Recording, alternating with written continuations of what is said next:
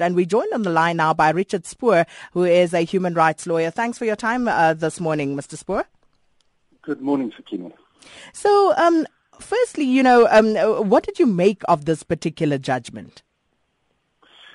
Well, it's an important um, decision for the reasons that you've given, that uh, families of workers who've died and workers who've been injured are now entitled to um, get hold of the reports. But perhaps more significantly, you know, we have a problem with health and safety in industry in South Africa. And one of the reasons why this problem persists is we don't appear to learn from our mistakes. So over the years, we've had many industrial disasters, fires and explosions and buildings collapsing. Um, but inquiries are held into these disasters. But what we learn, the lessons that are learned, the precautions that must be taken, uh, the measures that need to be put in place to prevent them recurring are never made public. They remain secret and closed and confidential. So it's impossible to progress. So over the years, we've had many furnace explosions. Um, the next one could be prevented if we knew what happened in the previous examples. And until now, that hasn't happened. The department has kept that information close and refused to disclose and share it even with employers who have a responsibility to ensure that their workplace is safe. So it's a really bizarre situation that has been remedied.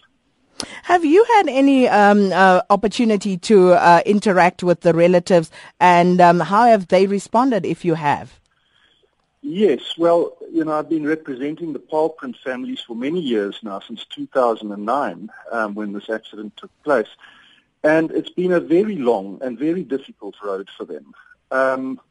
Look, on Friday they were absolutely ecstatic. They they believe there will be closure. I really hope that they're not disappointed. We know the inspector who did this inquiry, Tibor Zana, is a very, very competent, very capable inspector. So I'm hopeful that um, the truth will come out. We will understand what happened and why it happened and we'll be able to hold accountable those who were responsible for this disaster. So from the family side, and as they've communicated it to me, they're absolutely delighted that the years of struggle has now paid off. And, um, you know, uh, just by means of background for uh, people who may not know, um, um, uh, Mr. Spoor, uh, the Paarlprint factory, um, uh, that uh, fire that broke out in that factory left 13 people dead and 10 injured. But um, the question I want to ask is whether, how far back will this go um, for the families? Because if you remember, 18 years ago, there were those 15 workers at the Secunda plant of um, you know, who also burned to death. I mean, will they also have access to the um, investigation uh, records for that one? Yeah. Yeah, there are, there's that, there's that, there's that fire at Sasol. There was the Inyaka bridge collapse. We've had some, um, we had the uh, the um, the Assmang manganese poisoning cases. Mm. We had the Assmang furnace explosion. Um, there, there are a number of very important, very big accidents that have taken place, and we will now be making inquiries through the trade unions um, and through the families asking for those reports.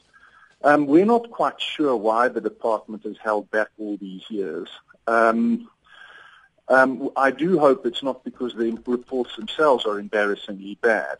Um, so we, are going to have to wait and see what comes out of this, but I'm hopeful that this marks a new chapter. You know, if if you think about it, if an inspector knows that his report is going to be made public in mm. due course, he's also going to take a lot more care in what he writes and how he does his investigation.